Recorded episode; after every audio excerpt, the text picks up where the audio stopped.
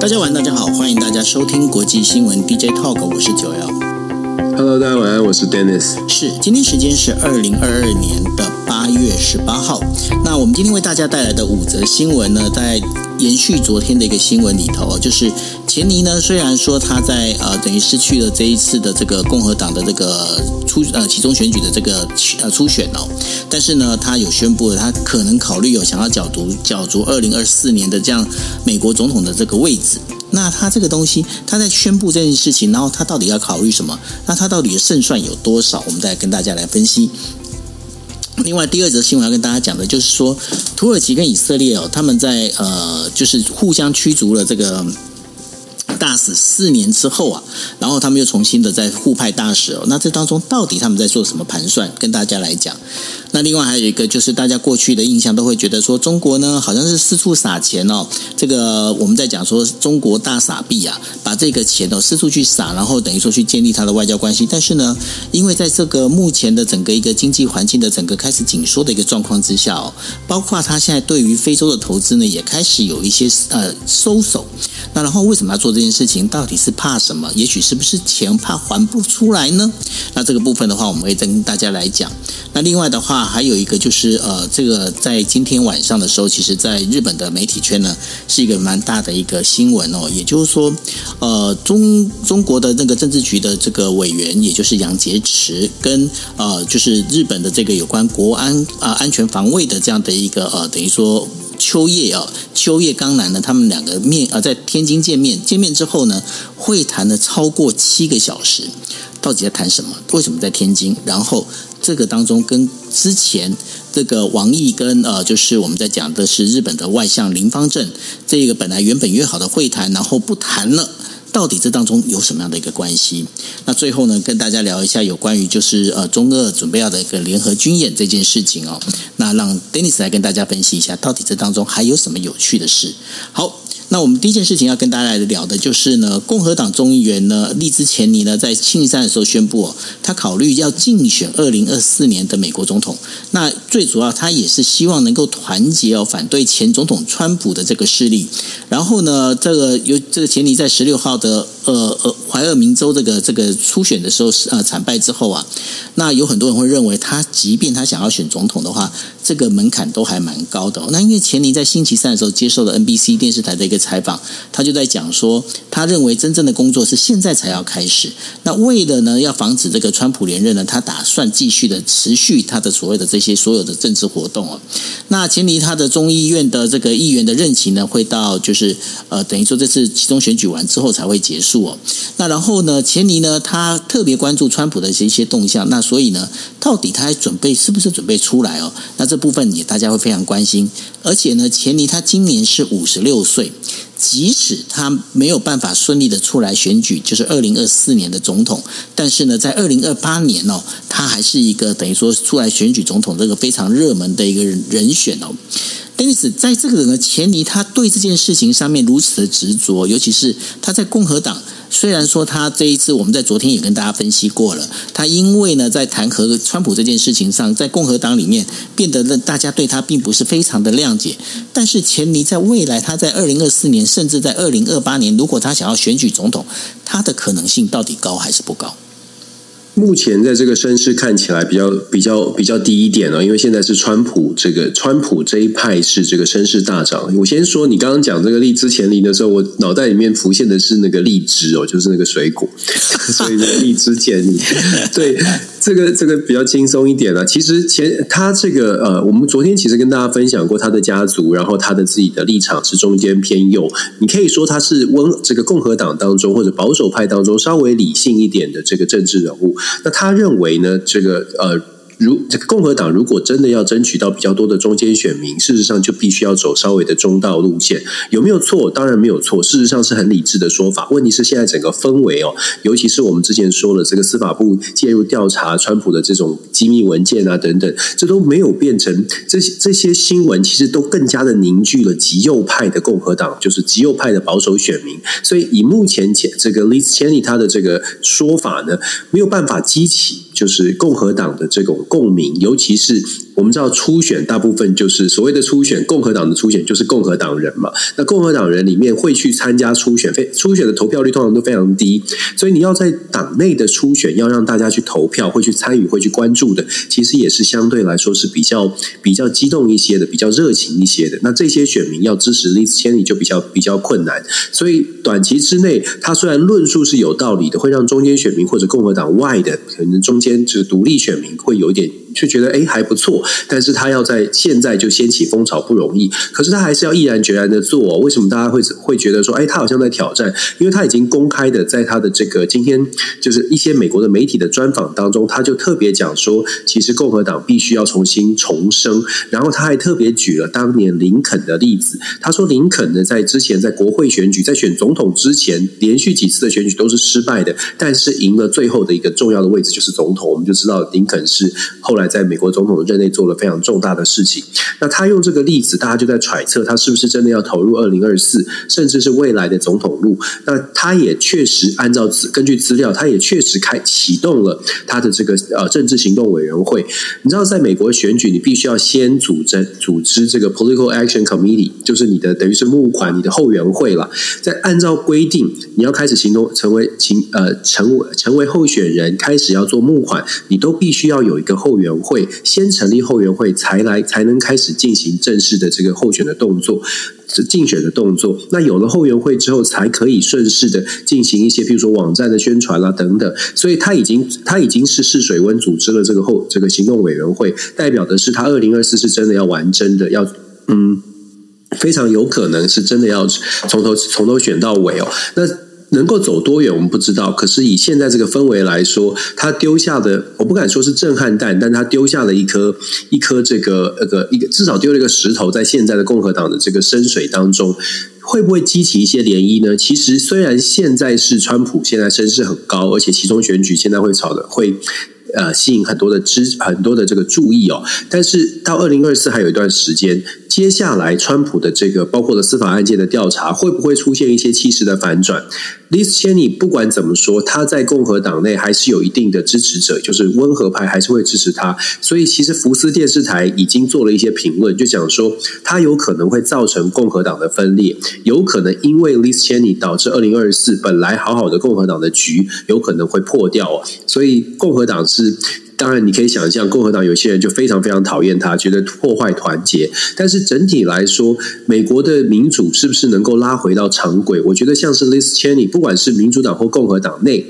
比较温和路线的人，应该要说话说得大声一些。我当然，这可能是我个人的一些立立场，不是那么极端的关系。站在极端的角度，但一定会不喜欢的，就觉得说你怎么破坏破坏团结？其实全球的民主政治、民主政党都是一样哦。当你在民主政党里面看到了比较极端的这个声音的时候，有没有一些？不敢说是良心，但是有没有一些比较中道客观的声音，愿意看到自己的政党发生发生一出现了一些比较极端的论述，愿不愿意拉回来，愿不愿意还是勇敢的去面对比较多数的人去讲出讲出真话跟实话，真的是政治人物都要去思考的。我觉得在台湾也看到了，不管蓝绿，好像都有这种状况，都有党内好像要往一个方向走，然后有一些少数人。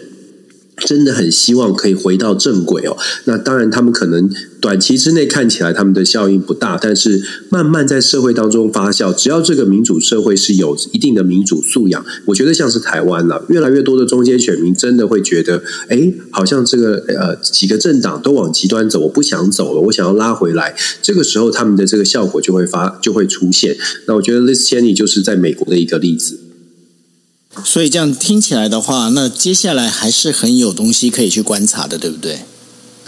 看起来是啊，而且尤其是共和党的这个初选，就二零二四年的大选，二零二三年差不多就会通通都浮上台面了。我觉得 Liz Cheney 只要他能够坚持走上呃共和党的初选，你知道美国初选很好玩，嗯，我所谓的很好玩是美国初选是真的，就是玩真的，每个人都要上台演演说嘛，就是辩论好几轮好几轮的辩论。其实我一直觉得台，我很期待台湾有一天可以有这种机会，就是政治人物你可以你可以装，你可以演，可是你走美国初选的话，你没有办法装，你每一个人都得在台上讲个十场二十场，而且是互相的互相的辩论的。有时候这个个人的特质啊，或者你到底能不能讲，脑袋有没有料，其实都很清楚可以展现，所以其实蛮好的。那我觉得 Liz Cheney 他如果能够上上到这个辩论台，我我想会带动带动一些涟漪，会激起一些火花的。哎，可是这样的一个选举模式的话，像我这种完全不善于表达的话，不就比较比较那个了吗？所以你就要，如果你 如果九号你真的想要参选的话，那我们就要帮你看怎么样来做论述，就怎么样来训练，包括口口条的训练、公共演说的训练，然后针对议题你要做研究。确确实实就是做，如果说要走美国初选的话，有一些政治人物这个。他还蛮恭维的，就会很惨。但是其实他还蛮恭维，也有不同的表表达方式。像我就很还蛮恭维啊，对不对？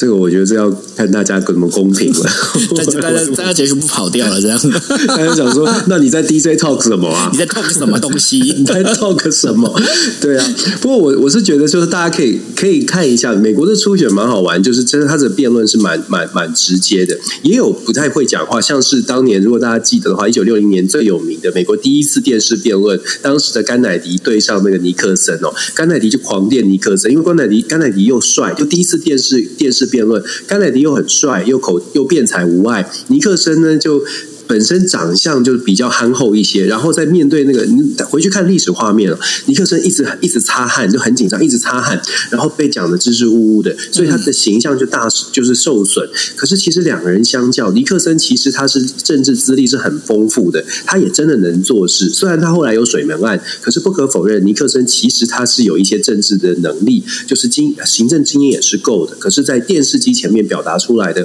就是甘乃迪非常的厉害，甘乃迪非常的有个人的魅力，所以这也是有了电视之后呢，其实改变了很多对于政治人物的期待，民众会更加的期待政治人物可以有论述能力，可以有个人的这个，甚至这个名词叫做 charisma，就是个人的领袖魅力，魅力也很重要。当需国家需要危机的，遇到危机的时候，有的时候领袖的魅力是可以团结起大家的。所以我觉得，当然了，这各种制度都有好有坏，只是我觉得以现在哦，台湾还是习惯的，好像就是大家就是呃精英来做。决定，我我会觉得，也许台湾是是可以参考像美国这种，哎，多次的辩论。你看，我们在台湾要举办个总统辩论，大家瞧来瞧去，在美国就是制度化。反正你就是要走过这一轮，让大家真真实实的看到你是什么样的人，你的你到底会不会说话？我我是真的觉得蛮不错的。对啊，至少要能懂得说人话，把你这个简单的一个呃，就是说你的想法、你的构想，你能够用一个最好的表达方式，让人家听得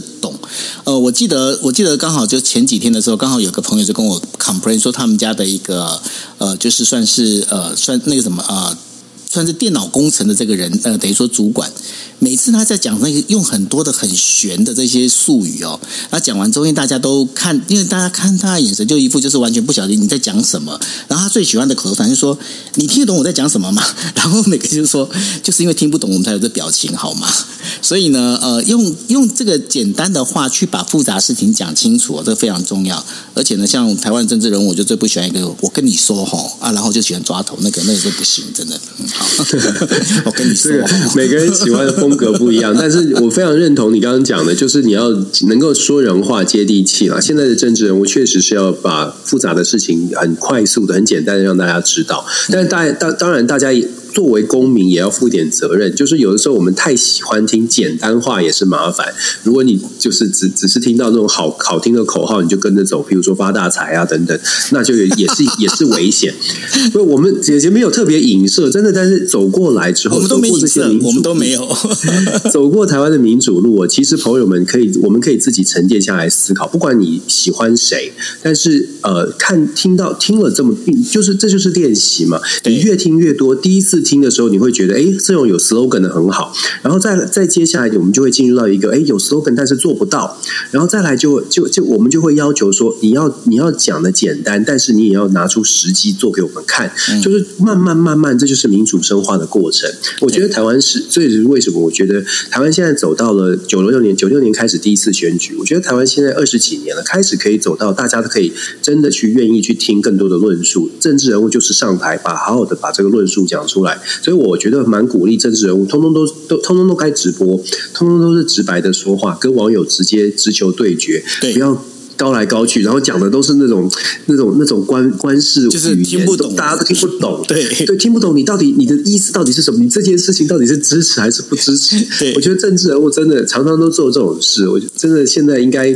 我们应该要求他们，你们通通都出来，你们通通都来上直播，通通都可以互动。我觉得这比较真实。我觉得你刚刚在讲一个前提，他等于说呃，你说美国的这些政治人物，他们准备要启动选举的时候，他们必须要有一个 committee，就一个有一个委员会这样子。Political Action Committee，对对。对对，对，我觉得台湾其实就需要这样，因为那你要包括你就是说，哎，你这个政治人物，你该去表达你的政见要谈什么东西，那然后你有什么，不是像挤牙膏一样哈，然后你看到议题的，然后你就去蹭议题，不是这样。我觉得说他要有一个整体论述，这才是真正的一个我我认为正常的一个算是政治生态，应该这样才对，对不对？是没错，这就是民主民主的这个深化过程当中会慢慢演变的。因为在台湾呢，就是你有点有点像是大家都会，包括政治人物也会怕太早表态了，就会被人家讲说你嚣张啦，你怎么样？就是棒打出头鸟，在台湾很正常。嗯，就是你越早，你太早就说，譬如说九二，你如果说二零二四，你有你有兴趣，你现在来试水温，哎，人家就追着你打。所以每个政治我都很不是要拱你出来选总统吗？对，什么啦？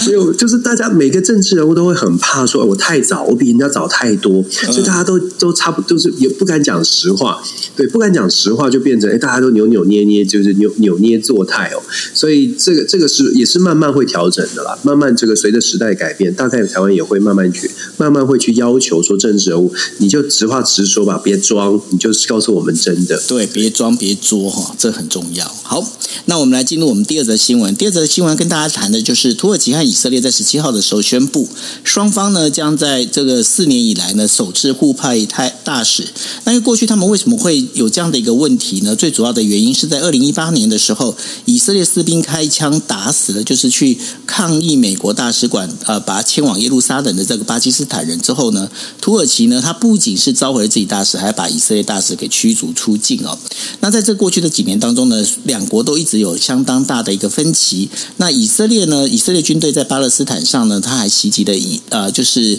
一艘。开往那个加沙地的这个土耳其的一个运那个援助船哦。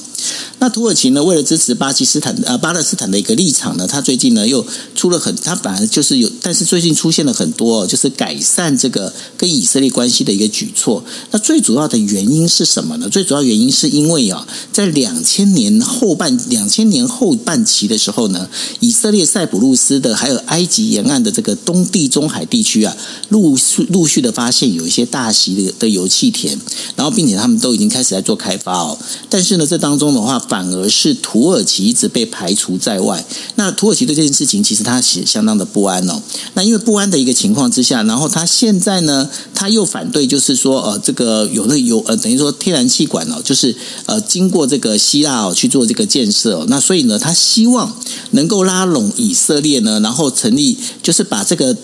过去有他们所做的这个所谓的反土耳其联盟啊，能够有一个破口出来。那当然，在美国的话，他在今年一月的时候，他也宣布哦，就是说，呃，对这个油管的概念呢，他可能就是这个天然气管道概念呢，它本身产生呃，实是有有支持的一个态度。而且呢，再加上加上就是以色列呢，最近也是一直在跟阿拉伯国家在做靠拢。那那希望呢，能够对中东地区的这个力量平衡发生一些变化哦。所以土耳其跟以色列他们互互相的这等于说恢复了这四年以来哦，就是呃，让彼此都没有大使的这样一个状况，重新再恢复国家正国家的外交正常化这件事情，丹尼斯他们在互有互自己的一个想法。那这么些想法的话，对于这个整个中东地区的和平跟安定的话，是有帮助的吗？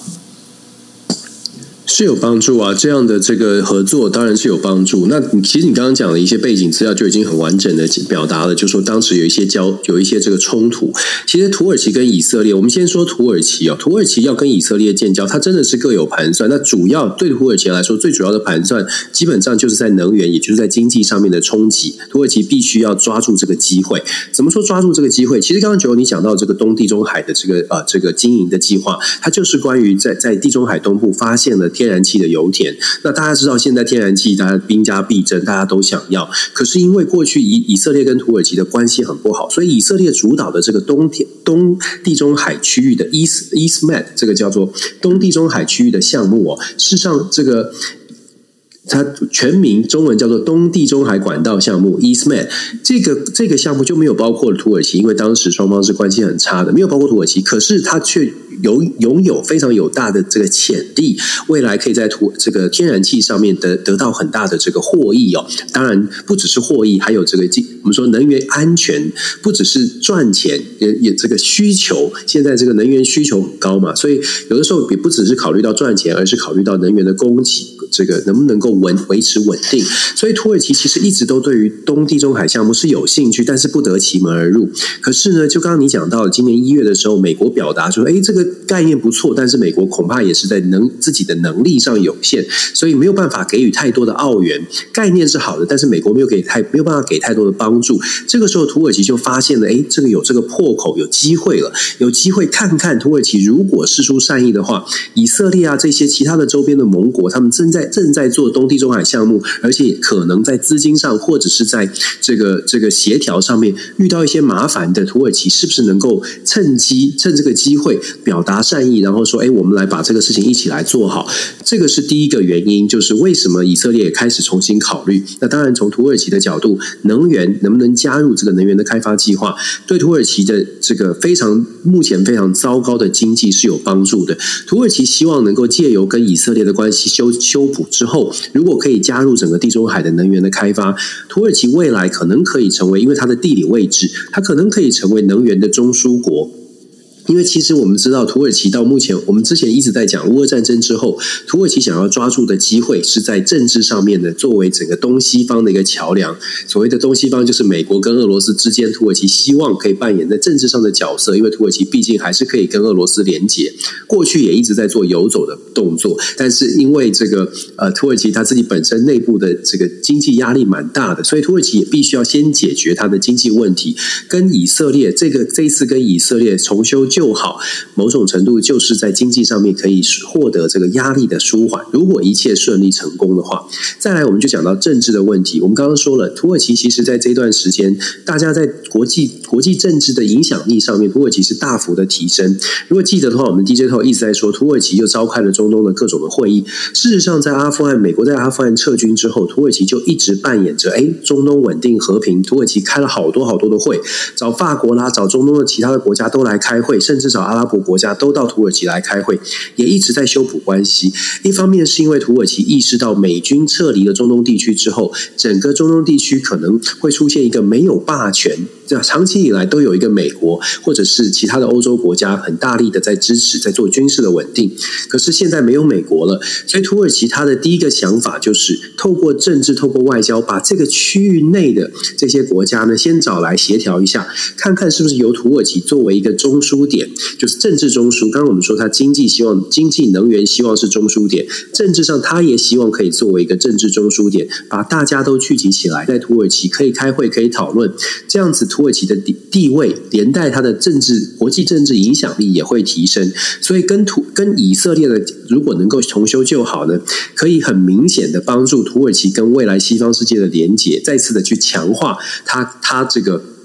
跟西方国家是有交集的，有共同的价值的。因为以色列，我们都知道，以色列跟美国的关系是非常的近，所以透过以色列，可以再次的去跟美国表示，哎，我们是认同，我们是可以跟以色列交好。那么，美国也因为跟以色列关系，可能会对土耳其不能说挂另眼相看，但是至少会觉得稍微的更加友善一些。因为过去可能美国会觉得，哎，你跟俄罗斯走得太近哦，虽然你是这个协调调停者或者是协调中介者，但是我并不是这么的信任你。但但是多了以色列这一层关系呢，土耳其它未来的这个协调的时候的影响力，可能就会得到更大的信任。所以简单来说，以色列跟土耳其的建交，他们的盘算，以土耳其的盘算是在经济上，在政治上。那当然，以色列我们刚刚讲了，最重要的对于以色列来说呢，也是两点。如果从经济外交来说，经济上我们刚刚说过，就是整个土地中海地区的能源开发。但在政治上，如果土耳其可以跟以色列成为好朋友，而不是现在的比，呃不是。之前的关系恶化。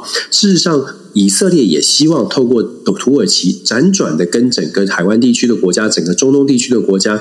打好，就建立好稍微更好的关系，因为以色列在这个区域之内最大最大的对手就是伊朗了。怎么样能够确保伊朗可以被压制？怎么样能够结合这个区域的其他国家？在需要的时候给土耳给给以色列更大的援助，这个是以色列希望希望做到的事情。那当然，现在以色列本身内部还有很多的政政局还不是很稳定哦。到十一月的大选之前呢，现在这个过渡政府希望的是能够稳稳的把现在这这这一波的这个局势先稳定下来。能够把土耳其跟以色列的关系稳定，当然，它对于整个区域的局势，以以以色列的角度来说，这是一个稳定的步，这是一个稳定必要的步骤。先先打下这样的基础呢，之后可以慢慢再谈说，在整个区域内有没有其他的国家也可以跟以色列拉得更近一些，确保伊朗不会不会有大的动作。那当然，我们都知道，伊朗核协议到现在也还没有一个还没有一个完整的这个确定的答案，所以其实以色列在做的事情也是在也是。在求自保，跟土耳其建交，他们的盘算大概也是两个两个面向来看，基本上呃，这个建交的举动我，是一个是一个可以说是对两国都是一个双赢了。只不过它再次反映出来什么呢？我们之前也说过，它再次反映出来，在整个这个区域当中东的区域之内哦。这些国家可能现在对于西方国家的依赖，或者对于西方国家的信心或信任是下降的，不然他们不会这么积极的想要求自保。这一点也是再次反映出，其实美国对于这个区域的影响力，真的未来呃恐怕不是上升，而是勉强持平，或者是甚至是下降。因为这些国家都可以自己搞定了，未来可能也不需要不太需要美国再来派特使去做协做做这些做一些这个协调的动作，美方可能也要自己思考一下了。是哦，所以说，我们也都知道，就是说这时事啊，这个到底是这个国家之间呢，彼此这个分分合合啊，这当中的话，其实我们可以仔细看后面所带来的一些相关的一些呃讯息哦。那我们进入第三则新闻，要跟大家讲的，就是在七月底的时候啊，肯亚的首都内呃内罗毕呢，在中国的协助之下呢，要准备要开通一条总共长达二十七公里的一个内罗毕高速公路。那这是连接市中心跟机场的一个重要道路，整个建设成本大概是要花两百亿台币左右哦。那这整个大规模的建设呢，其实是可以把这个过去的交通哦，要花两个小时才能够到机场，现在只要花二十分钟就可以到了哦。那有趣的事情是怎么样？因为这个建设资金呢，是由中国的国有道路建设的一个巨头，也就是中国路桥工程哦来提供。但是路桥工程哦，过去啊，他们在提供的话，他们其实就直接贷款啊建设。把这个付了这建设成本这样子，但是呢，现在呢，这个路桥工程呢，他们是已经跟呃肯亚这边谈好，就是说他要用公路营运公司的方式收取二十七年的通行费，然后呢，再把才把这钱收好之后，才会把这整个这个做好的高速公路再交给肯亚政府。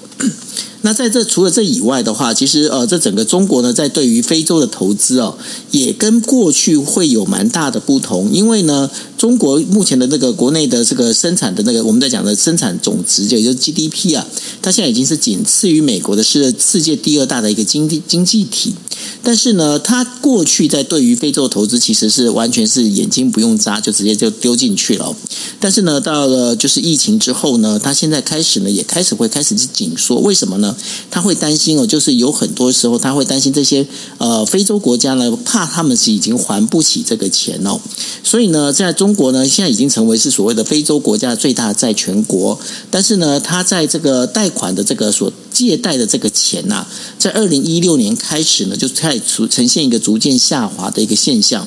那二零二零年呢，中国对非洲的一个贷款的总额呢，只剩下十九亿美金哦。同比下降了，已经是百分之七十七。因此，在这整个一个状况里面，其实也可以发现一件事情哦，就是说，中国在他们整个一个包括了从疫情之后，然后接下来的遇到了包括了就是清零政策，然后甚至呢，在我们在昨天也跟大家聊到了有一些跟呃酷暑有关的这些相关的东西发生，然后再包括着整个国际情势之后。中国本身，它开始对于这个钱呐、过去可能可以比较大手大脚的花，但是呢，现在感觉上他们也会越来越趋于谨慎跟保守。确实是这样，这跟整个国际的局势，还有中国自己的经济的表现是有很大、很直接的关系的。我们先说这个对于非洲的投资啊，或者对非洲的援助，基本上它是长期的。那中国至少自啊，自从提出“一带一路”之后，大家看到的外籍媒、外国媒体都看到了“一带一路”的计划，其实是非常大，真的是大手大脚的在花费。如果以数字来说，二零一五年对非洲的投资可以说是来到了高峰。整个二零一五年的单单二零一五年，中国就在非洲投资了一千两百。五十多亿的美金，那基本上。从那个高峰之后，大概除了二零一八年有稍微稍微的，也差不多维持这种的这种数字之后，事实上每一年都在逐渐逐渐的下降。到了二零二零年的时候呢，本来记得吗？我刚刚说二零一五年是一千两百五十二亿，到了二零二零年剩下三十三亿，这是非常可怕的数字，很怕很可怕的这个差距哦。代表的是什么？当然是代表着投资的缩水。除了投资缩水，这个表面上看到这个数字，其实背后的原因才是值得深究。就是我们为什么要讨论它背后的原因？除了我们刚刚一开始所说的中国自己的经济表现之外呢，其实这些非洲国家“一带一路”，我们知道“一带一路”的概念就是我来帮助你建设，大家互相共同友好，我来帮助你做一些基础的建设，尤其是这些开发中国家，它的很多基础建设，所谓的基础建设，桥梁、道路、水电这些，可能他们都很缺乏，所以中国的投资“一带一路”呢，是帮助他们做这些基础建设，港口啦、机场啦，但是这些投资花了很大的、很大的大手笔去做这些事情，首先它。它的回收是不是如如同这个预期的？就是盖了机场之后，马上商业就发展了？恐恐怕也不是。所以它的回收是慢的，不如一一一带一路一开始的预期。可以想象的是，一带一路一开始的建制呢，它当然有一些政治目的，可是可能中方也没有想到，原来回收是这么困难的。所以回收远远不及他们当当年的投资。本来只是想说可以这个有政治目的，有拉拢这个国盟友的目的，但是也不也不能够赔钱赔。成这样哦，所以其实“一带一路”现在走到现在，为什么数字投对外的投资的数字会这么大幅的下滑？一部分原因就是因为其实回收是非常的不如预期。再者呢，其实一带既然回收不如预期，中方就必须要确保它的投资可以有一定的回收。所以最近这几年，中方的一带一路计划，除了原来的比较大手笔的给借贷啦、低利贷款啦，方式就开始改变了，方式就会变成像九欧你刚刚讲的，如果盖桥造造。造桥、造港口、造机场，现在就会变成要求你来这个赔这个还款的方式，就会变成是这个港口的使用权，像斯里兰卡这个港口的九十九年使用权、机场的使用权等等哦。用这些使用权呢，就让有一些非洲国家觉得，那这是一个财务债务陷阱。因为我如果没有办法还款的话，这个基这个地方就是你的了，就是你让你来使用。所以有一些非洲国家就开始出现一些反弹。可是当然，对中方的角度来说，那是因为我贷款给你，你没有办法还钱，我才要做出这样的一个合约，这是合理的。那当然，各方的看法不同，但是必须要强调的是，“一带一路”现在遇到了一个很大的瓶颈，就是都呃。这个发展没有办法像他想象这么快。再来是所谓的还款的方式，如果是用，如果是用呃。采使用这个得到对方的使用权，在更有甚者呢是什么呢？在非洲，我们知道有很多国家是有天然资源的，有一些天然有资天然资源的国家，过中国过去可能在大家还没有这个债务陷阱的概念的时候呢，跟有一些非洲国家谈的是：好，如果我帮你造了这个桥，这个桥可以到你的矿场，那这个矿区的矿就有多少比例是我的，或者是这些的可能的资源，我有多少年的开采采权开采权？但是现在非洲国家在在这个越来越意识到这种危险之后呢，就开始越来越多国家会论述说：哎，天然资源开采权不能够拿来做抵押，不能够拿来当当这个这个要，不能拿拿来当做要求哦。像是像举例来说，像是乌干达，乌干达呢，中国就说：哎，我们来“一带一路”，我们帮你做做做这个连外的道路跟桥梁。做什么呢？乌干达有石油哦，所以说希望说，诶，那石油的开采权、探探勘权，如果你没有办法相对应的还款，那么探勘权呢？我们中国有多少的比例，或者有多少的年？那乌干乌干达的乌干达这次就是反对哦，他基本上拒绝，他认为说天然资源不应该拿来作为抵押，他可以想办法用其他的方式来还款，但是不愿意用天然的资源来做抵押。这都这些都这些这个非洲国家的反转的一些动作。都让中方呢得的都都让中方有一事实上是有一些压力的，因为他没有办法得到一些反馈。那现在有有一种说法，因为我们看到的是中方现在呃在自然资在在这个。经济利益上面没有办法得到回馈。现在有一种说法是，中方开始跟这些国家谈的是：好，如果你没有办法还钱，而且我们也不要你的天然资源，那要什么呢？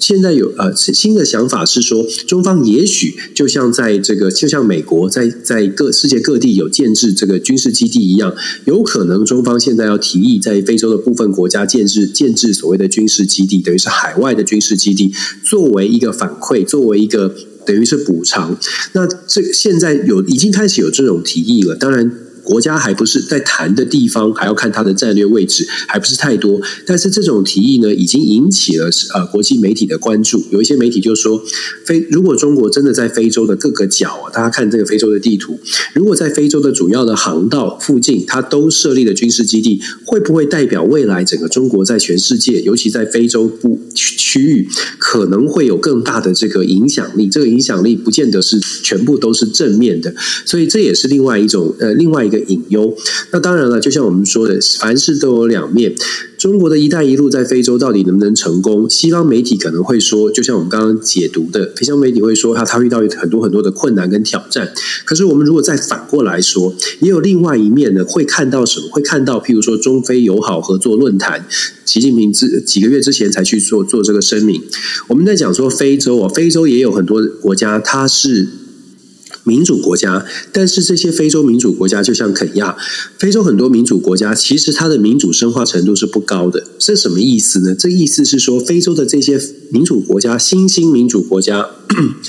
还不是这么成熟。如果说有一些政治人物，譬如说现在的执政党，他觉得说，诶，这个“一带一路”是有危机的，是也连带的会影响到国家的利益的，他可能会拒绝。但是这些新兴民主国家有反对党。反对党为了要上位，他所希望的就恐恐恐怕不是执政，跟不会跟执政党站在同一边哦。所以，如果说有任何的外部的力量呢，来觉得说，哎，我们来可以可以来跟呃跟我们不同意见的人来合作，就是支持在野党，会不会造成在野党上台之后，这个政策现在比较担心可能会受到外界影响的这个政策就会反转？在新兴民主国家，真的比较容易被被影响，被外部的力量去影响。这就是为什么我们要特别强调，虽然现在媒体我们在讨论的是中国的这个资金在非洲投资是减少的，但是呃，这个减少呢，它是不是就代表中国的影响力在非洲是完全的消失？我觉得短期之内还没有看到完全消失，而且呢，还有还有这个还有一些潜在的可能是中国在透过其他的方式，还是有机会在非洲扮演更重要的这个角色，或者是主导非洲的很多国家。我不敢说全部，但是蛮多国家还是在发开发中的过程，他们需要的可能是更多的经济上面的帮助。当然，这也是为什么我们之前有说过。包括美国的很多的媒体都在讲说，如果西方国家真的要帮助非洲，不能只是说，因为你要跟中呃中国竞争，我要跟俄罗斯竞争非洲的影响力，你必须拿出更实际的，端出更实际的牛肉，否则就算这些非洲国家感觉到非这个中国啦、俄罗斯啊提出来的是有毒的药，他可能还是会吃，因为对他来说，不吃这个药，不吃这顿饭，他真的没办法，这个呃国家没有办法经营下去。所以，怎么样来协助？怎么样来真的？做到，我觉得需要有更多的智慧啦。就是说，不只是不只是讲说要帮他们，可能要要真的用行行动来帮他们。不过，这个“一带一路”的这个政策呢，的确哦，就像刚刚 Dennis 在跟大家分析的一样哦，因为在刚开始的时候，其实做得太过大手大脚哦，那现在也引发了有很多的我们在讲的有一些后遗症出现，像最近大家呃经常在台湾的新闻里面可以看到的这个柬埔寨这件事情，其实也是跟“一带一路”有一些呃相对应的关系。当时的话，呃，在中国的话就大力的鼓吹哦，就中国的这一些到这个柬埔寨的西港。然后去做投资啊，然后人就整个进来之后，那现在当中国这个整个政策反转，然后在撤资的一个同时的话，变成很多很多的中国人到那边去，然后在没有钱的一个状况之下，只好想办法去找猪仔哦。那然后的话，这样就等于说有这样的一个诈骗行为开始出现。但是你觉得这个整个“一带一路”，其实这个这样继续这样走下去的话，它在全球里面，它带来的其实感觉上不会是一个好的一个 image，它反而是可能会造成更多很奇奇怪怪的一些事情会发生呢。他是是这样没有错啊，所以就说我们在就说你一定会看到越来越多这种呃负面的消息或者是负面的这个状态出现哦。但就像我我特别说到的，就是说对于每个国家来说，对台湾我们当然我们没有太大的影响，因为我们没有直直接的引爆，而且我们可以做一些评论。可是对于呃开发，我一直在强调开发中的国家、发展中的国家，它需要的援助，如果不是西方国家如果没有办法真的把这个援助送到位，它能够找什么样的国家呢？俄罗斯为什么可以跟非洲国家，或者是跟一些像伊朗能够打交道？中国为什么能够能够介入，或者是这能够影响这些国家，或者是甚至东呃这个中南美的国家，为什么会有一些国家？我们觉得在政治上面，他们的这个价值观，你们能够认同吗？这些国家会跟你说，我不认同他的价值观，但是。但是它的它的价值，但是他送来的是价值，他送来的是钱，他送来的是能够把桥铺好，把路造好。然后我们就会说，这个这个不重要啊，这个这个更重要的是我们的价值。我这就说，这就是我们其实常常在说的。我们如果没有办法，就是换位，就是站在他们的这个角度去想的话，你这你就常常会觉得，怎么可能？怎么可能这些国家会愿意承受这数百亿美金的欠债？然后欠的国家是可能带有各种的条件的。我们在想怎么可能的时候，反过来这些国家也可能会想说，怎么可能？你们讲了这么多，但是你们都没有把钱送来。所以其实。呃，为什么这“一带一路”它后续的效应会会发酵，而且“一带一带一路”真的会一定会缩减的？因为现在以中国的对外的经济，在自己本身的经济发展，你你会看到“一带一路”一定会逐渐的缩减。但是“一带一路”毕竟从二零一五年左右，二零一四、二零一五年就已经开始逐渐的扩对外对外发展，所以它其实已经有不少的不少的这个你说种子也好，或者影响力也罢，基本上已经在世界的很多个角落是存在的。我所谓的存在，就是哦。它的一带一路，它可能已经做了某些的基础建设，它可能做了火车，它可能做了港口，它可能做了一些事情，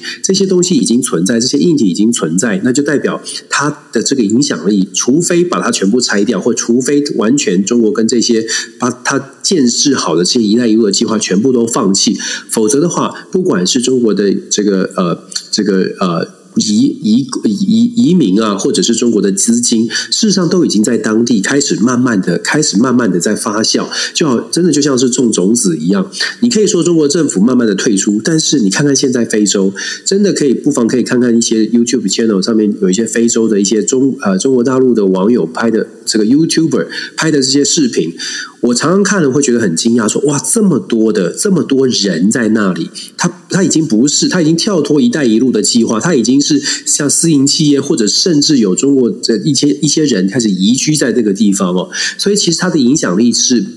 是因为这样带出来的。政府的投资会减少，但是影响力要怎么样去改改变它？我觉得这个是后续可以去观察的。是刚刚那个 Dennis 在提的有关那个 U 呃，就是 YouTube 上面的一些报道，那我还看过了一个有关 BBC 的报道，其实看了也会有点难过。呃，在有很多的中国人呢，他们就在非洲，然后呢就找了一些非洲的这些小孩啊，让他们等于说是唱的中文歌啊，然后比方说呃，就是有人生日的时候呢，就是这些黑人小孩呢，他们就会唱的中文歌，然后祝你生日快乐啦等等之类的。但是也有一些恶搞的这些影片哦，那也使得就是说。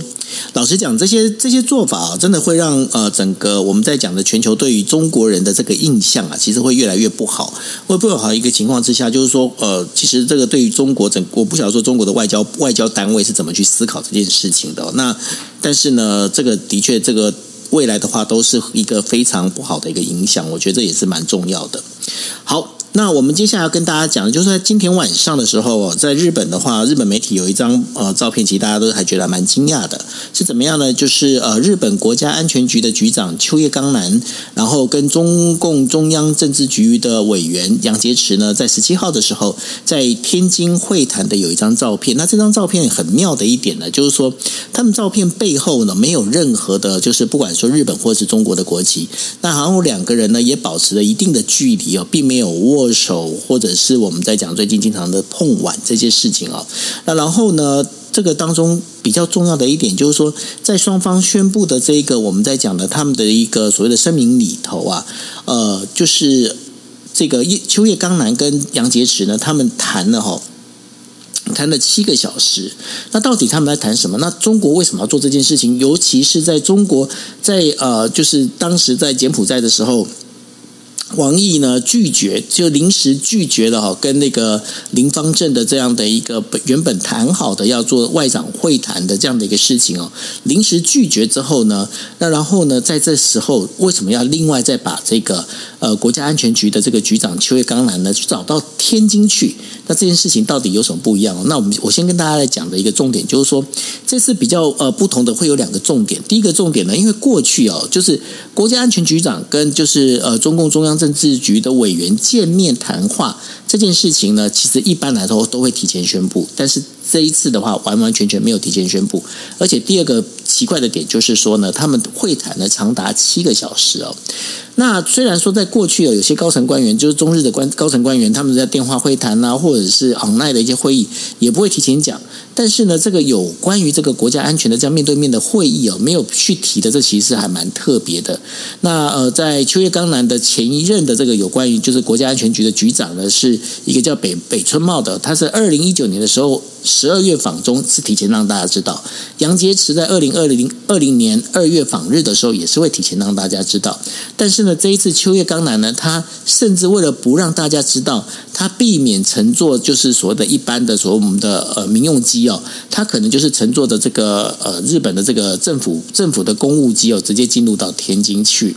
那这件事情呢，它当中最主要的原因在哪里？最主要原因应该还是跟就是四号在柬埔寨举行的这个就是林方正跟呃。中国的这个外交部长哦，王毅见面的这件事情应该有很大的关系。那因为当时呢，就是我们都知道嘛，裴洛西呢，他到台湾来访问之后，那中国军方呢，在台湾的这个海域呢，举行了所谓的军事演习。那然后日本呢，加入了就是 G7 的外长的联合声明。那这件事情呢，就是王毅他在当时的话就讲说，那我不我不跟林方正谈了。那后来呢，现在从中国的这一些呃接近共产共产党的这些消息人士里面在指出。哦，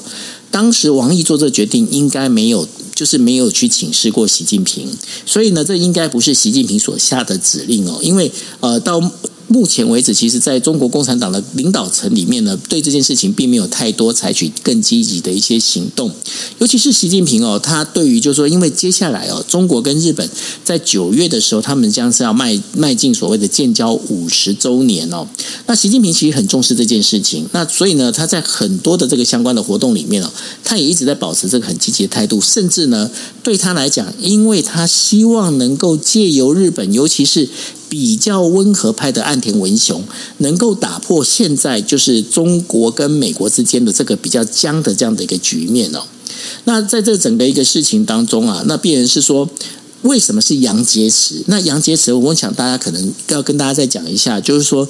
杨洁篪呢，是整个中国的这个负责外交的最高层，因为他是属于中央政治局的委员。那反而呢，那个王毅在位阶上面，他虽然王毅虽然是外交部长，但是在位阶上其实是低于杨洁篪的。那也就是说，杨洁篪他所说的事情呢，就是外交部他可以去否决，就是外交部之前所做的一些一些动作哦。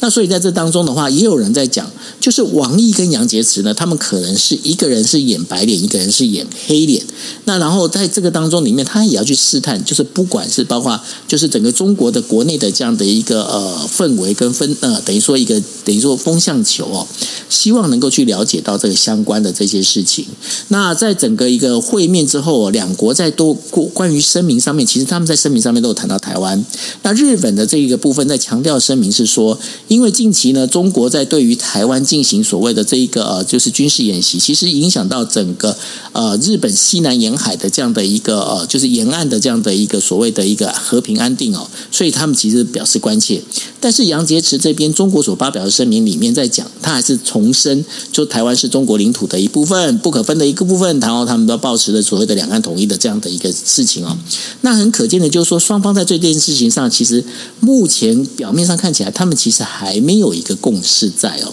那在这整个一个状况里面，当然杨洁篪也是希望哦，就是说双方排要排除国内外的一个干扰，然后重新建立中日的关系。接下来下个月就是所谓的中日的建交五十周年。那我也问过了一些日本的相关的一个学者，我问说，因为现在日本啊，日本的这个我们在讲的日本的这一些呃社群媒体里面，已经有不少的人在喊着，就是说要停办停办这个中日的这个就是呃五十周年的庆典哦。那很多的那个学者教授其实在讲说，停办是不可能，但是简化办理这件事情是有可能的哦。那接下来呢，我们也在谈的，就是说，因为呃，在九月的时候，在日本会有两件大事情，一件大事情当然就是安倍的国葬，那另外一件事情的话，就是呃，中日建交五十周年。那安倍的国葬这件事情呢，一直到现在。日本该邀请台湾跟中国两边的是邀请谁来参加国葬这件事情，到目前都还没有完全的确定。呃，日本的外交部呢，外务省他们现在还在还在讨论这件事情。那根据呃这我这边的一个消息里头的话，大概最快最快也必须要到九月初一直到九月中才能够在就是那个非常紧迫的那个红线啊，这个就是那个。就是我们在讲那个 day night 的时候啊，他才会去做这个决定。那到底是谁？那这也会代表着整个一个日本对台对中的这样的一个态度。但是从这件事情里头，尤其是他们谈了七小时，因为在上一次哦，真正谈的这个时间很长，其实是呃，在呃，他们在。上一次有邀请，在二零二零零二零零七年的时候，有邀请杨洁篪过去谈的时候，其实谈了五个小时。那这一次其实已经破了纪录，谈了七个小时。一般来说，你觉得这个，尤其在谈国家安全跟外交这个事情上，谈了七个小时，是不是算是一个非常大的一个特例？谈的蛮久的，是真的。那代表他的这个内容议题很重要。那当然，他因为这种跨跨国的会谈，通常还要把翻译的时间换，就是稍微的砍掉一些哦。所以内容大概也不会真的谈七个小时。但是还是要强调，这个时间很长，代表他的这个方双方的分歧蛮多。但我觉得正向来看呢，谈的这么久，代表虽然说可能有不同的意见，但是还是希望可以在这个关系上面不要要保持稳定。所以至少不会像阿拉斯加会谈这样互骂，应该不是不会是。这种气氛，所以中日之间其实是还是还是可以找到一些共识，就还是愿意坐下来好好听。那现在看得看得出来，台湾海峡的这个问题，确实是双方都都很重视的，就台湾的问题。那中方的这个最后的声明稿讲的是 trust，就说他认为说台湾问题呢是中日这个信心信任的基础。那日方呢是再再次的强调台日的这个。这个中日的这个稳定关系啊，呃，很大一部分取决于台海的这个和平是不是能够维持稳定。所以其实双方都各自有了立场，但是我觉得七个小时代表的是双方表达自己的立场，也没有完整的有谁有退呃退让的迹象。但是至少至少他们的沟通管道，我还是要强调。目前的日本跟中国，从这次的会谈，不管它是什么层级的，我觉得至少传递出来是，目前在整个亚太地区，韩国跟中国可以有对话的管道，日本跟中国也有对话管道，美美国跟中国也有对话的管道，但是目前台湾是目前还没有，到目前为止还没有这种官方的沟通的团这个管道，其实是台湾要。就是我们可能要去注意怎么样来建立。那再再回到日本这边，我觉得日本现在的态度也很清楚，基本上就是跟着美国走，但是呢又不能够完全的，好像跟着美国一起完全面的对抗。所以在日本，呃，就是你可以看到为什么我会强调说，日本其实他的态度上面来说，我个人认为他还是在沟通为主，表达自己的立场，沟通。那当然，我相信在这个会谈当中，日本一定也有表达说他们有。这个有坚持的部分，譬如说，其实日本之前针对日这个中国在钓鱼台海域啦，或者在日本的海域有做一些军事的演习，甚至是海警法通过之后，日本就有反强烈的反弹。我相信日本还是。还是会重申一样的立场，只不过面对台湾的问题，我觉得双方现在呃，我不敢说日方会不会坚持用用什么样的方式来坚持他的立场，但是我相信日本表达出来自己的意见，那中方从会后声明起声明看起来，中国。我我我实在是很怀疑中中国会现现在的这个北京当局会好像这个接受任任何的任任何的这种比较比较呃友善的建议哦，因为现在他必至少他必须要表达出来的是强势，不管对日本、对韩国、对对美国、对任何跟台海局势有关系的国家，你看到他的会后声明都是表达强势的，但是这个强势呢，我其实我个人觉得，因为他在军事行动上面大概也不能够做太再太多。以外交上面的强硬是是合理的，可以合理预测出来，它外交上面必须强势，对外要展现一个态度，尤其是对内，可能也要让大陆的这个中国大陆的朋呃人民呢感觉到，哎，政府有做事，政府必政府是强势的，这种。不敢说是表演啦，但是至少传递出来的讯号必须如此，而不是说真的打算要好像这个兵凶战危。我我还是要强调，我觉得台海之间哦。短期之内，你要看到真的啊战争发生，呃，还是还是机会是小一点的。但是各种的外交上面的攻防，各种的经济上面的相对应的这些经济的措施，有可能都会纷纷的出出台。那当然了，什么对于政治人物的这种特定针针对性的这种。这种可能是他呃什么制制约啦、制裁啦，这种动作都会有啦。但是就像我说的，这个跟战争其实是有很大的差距，这跟兵凶战危有很大大的差距。那台湾要做到的事情是，呃，怎么样面对这些这些消息，还是一样冷静理性的看待。目前的台湾能够做到的是把自己先做好。我自己觉觉得，我觉得现在还是趁着这个气氛当中，怎么样可以跟外国结结结合更多，然后把自己做好，这是台湾可能可以做到的事情。你说到这个东西哦，我那个刚刚就是看到有一则新闻，还蛮有蛮有趣，其实可以拿出来跟大家分享。Dennis，你知不知道有一个叫做名创优品？名创优品，我不知道哎。好，就是简简单的讲，名创优品呢，其实就是中国的一个品牌。然后呢，它仿它的整个 logo 跟那个它的一些，它的 logo 仿的是 Uniqlo。然后呢，它的里面的一些相关的设计呢，又仿了无印良品。OK。那然后他刚开始在起步的时候呢，名创优品他就当然他就声称嘛，就是说他是属于日本设计师的品牌。诶，但是呢，今天晚上他发了一个声明，还蛮有趣的。他在讲说，他说名创优品呢其实是根植于中国，然后呃全球发展的这个零售企业，但是呢，他们在过去的时候曾经走过弯路，对外宣称我们是日本设计的品牌，然后做这件事情，我们公司有严重的过失，所以呃管理阶层决定要这个对呃。就是内部的这些高层管理人员做出内部处分，你觉得你你听到这些事情之后，你想要什么？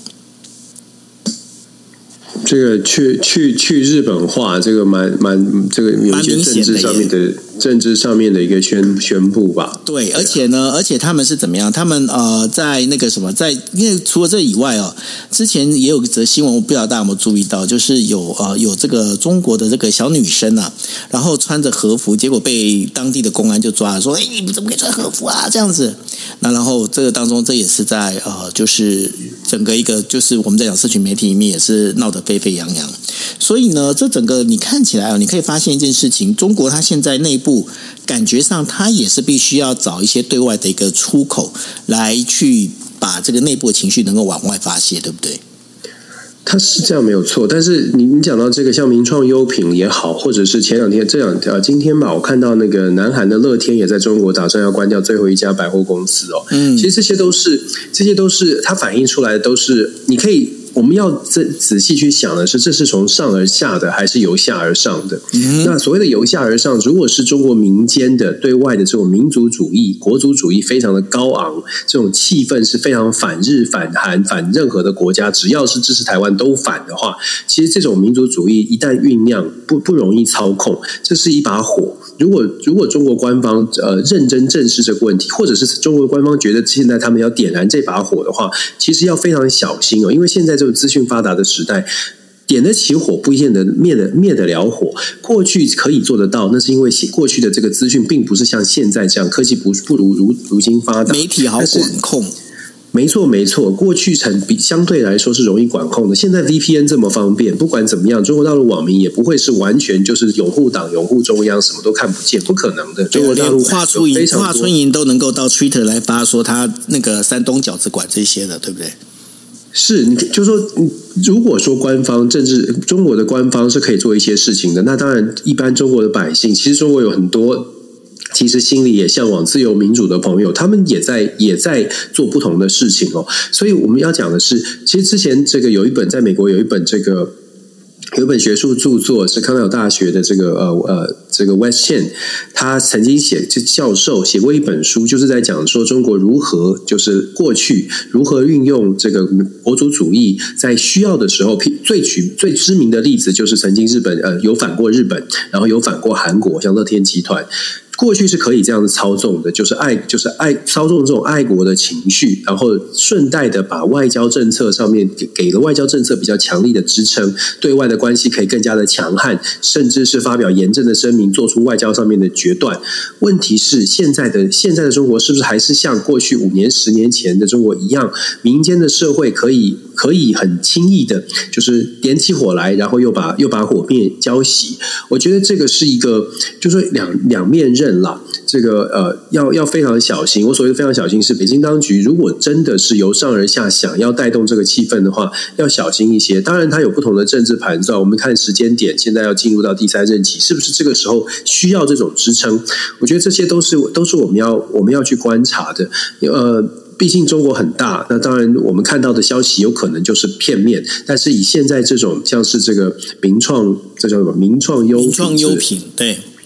名创优品，然后看到乐天，然后再接下来我们会看到会不会看到其他的相关的产业也开始去日化、去韩化，或者是去任何其他国家化，原全部都是在地化、中国化。其实事实上，对于整个呃，包括民间对外的观感，如果都是负面观感，都是不是很好，不不是很友善的话，它再下一步引引这个衍生的可能就。就不是外交这个交交锋，而是真的大家会觉得，哎，我们要采取行动哦。这个时候说，呃，政府想要再拉住就不容易了。所以我觉得现在像今年二零二二年哦，我们如果都把时间点记下来，二零二二年开始，我们看到这个现象，如果没有办没有好好的妥善的处理的话。说不定五年、十年，我们在我们在未来可预见的未来，中国内部有一些压力就没有办法 hold 住。那当然，它不会是只只影响中国，它会影响整个亚太局势，甚至世界全球都会超发生巨变。所以我们之前就说过了，我觉得接下来的五到十年，其实全球政治哦，会是会很难很难看到非常平稳的。呃，接下来五年、十年很难平稳下来，大家真的要非常谨慎。安全带要系好，嗯，对，真的是安全带要系好。我觉得在台湾，我们要要非常小心啦，因为风口浪尖的，一不小心就真的会出现比较大的麻烦。真的会扫到台风尾，不管我们多么的好国好民，有的时候不是我们在。你看这个中美的冲突，你看现在周周边的局势，朝鲜的局势，好多时候你会其其实很多人我不知道大家会怎么想，但是我会常常觉得，我们就好好在台湾，但是是所有的事情都把我们扯进去，是、啊、全部都跟都跟这个台湾有关，因为大家都想要嘛。所以台湾其实不真的是要关，为什么要关注国际政治？是因为我们我们没有办法，我们的关键，我们的不管在产业上。还是地理位置上都很关键，就变成我们可以，我们不管世界，可是世界就是想要都想要管台湾。这个时候，台湾必须要有自己的声音。如果我们说，哎，全部都是啊，交给美国来处理，交给日本来处理。有的时候可能会忘记了，其实台湾最知道才怎么样对台湾最好的，只有我们台湾自己而已。这个是要为什么我们要发声？我们要知道国际上发生什么事。是，然后最最后一则新闻要跟大家讲，在、我们昨天稍微跟大家提过，就是中国国防部呢宣布要派解放军呢前往俄罗斯参加东方二零二二的这样的一个联合军事演习。那然后呢，这个军事演习呢，它是涉及到陆海空三军哦。那国防部中国国防部呢就发表消息的时候呢。说其实这次的演习啊，是根据呢，就是年度合作计划的双方共识哦。那所以呢，中国人民解放军呢，在他们会派部队呢，就整到俄罗斯去参加。那这是俄罗斯，那当当然参加的国家不会是中国，还包括了就是印度、白俄罗斯、塔吉克、蒙古，然后这些国家也都会参加。那然后呢，中国他表示哦，他们派员参加，最主要是因为。想要深化跟参与国家之间的这个务实友好的合作，那并没有要去影响当前的国际还有地区的一个局势。Dennis，你认为有那么单纯吗？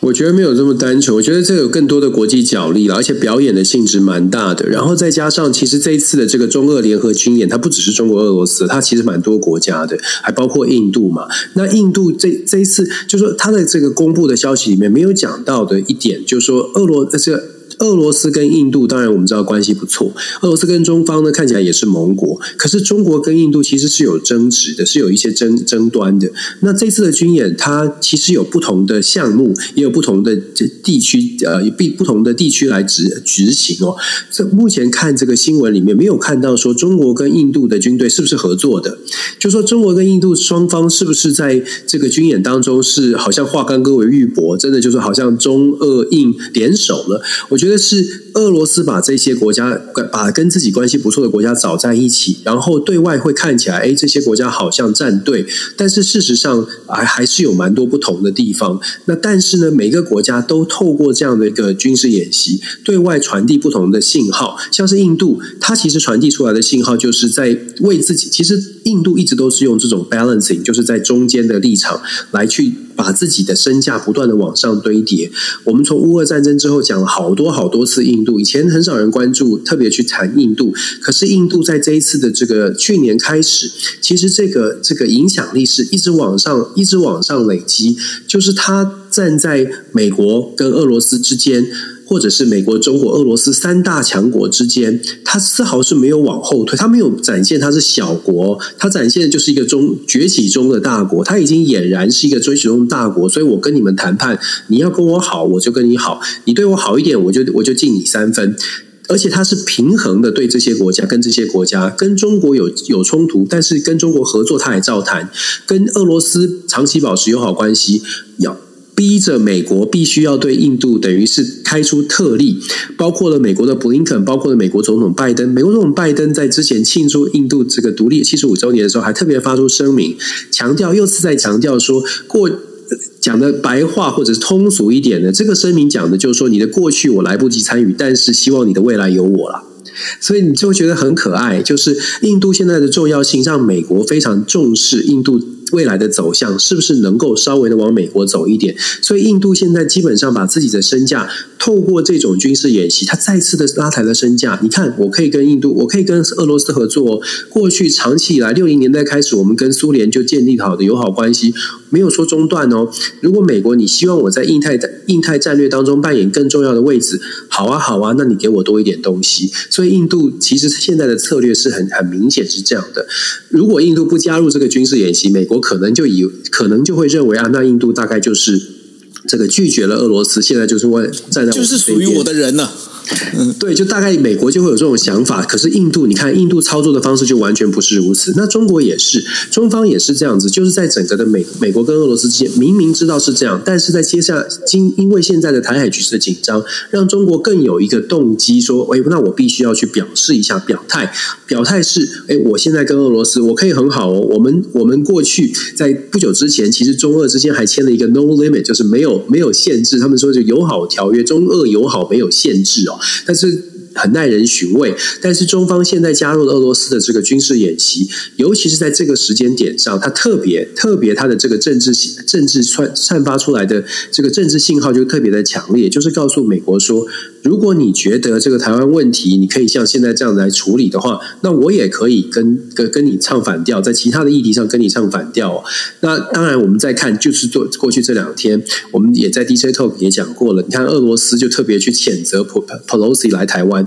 就像我们说的，都已经过多久了？突然突然一个谴责，其实这就就是我们说的军事上面秀肌肉。军事演习结束之后，在台海的军事演习结束之后，其实呢，中美双方或者是牵动到其。他的各自的盟国开始在做的事情，就是外交上面的竞争，外交上面的角力，而且这个外交角力哦，跟过去不太一样。以前是你你讲完一段话之后，可能一两个礼拜之后会会有一个什么样的声明，会有一件事情在外交上一件事情来做回应。各位关注，各位可以一起来看一看哦。从上个礼拜到现在，中美之间。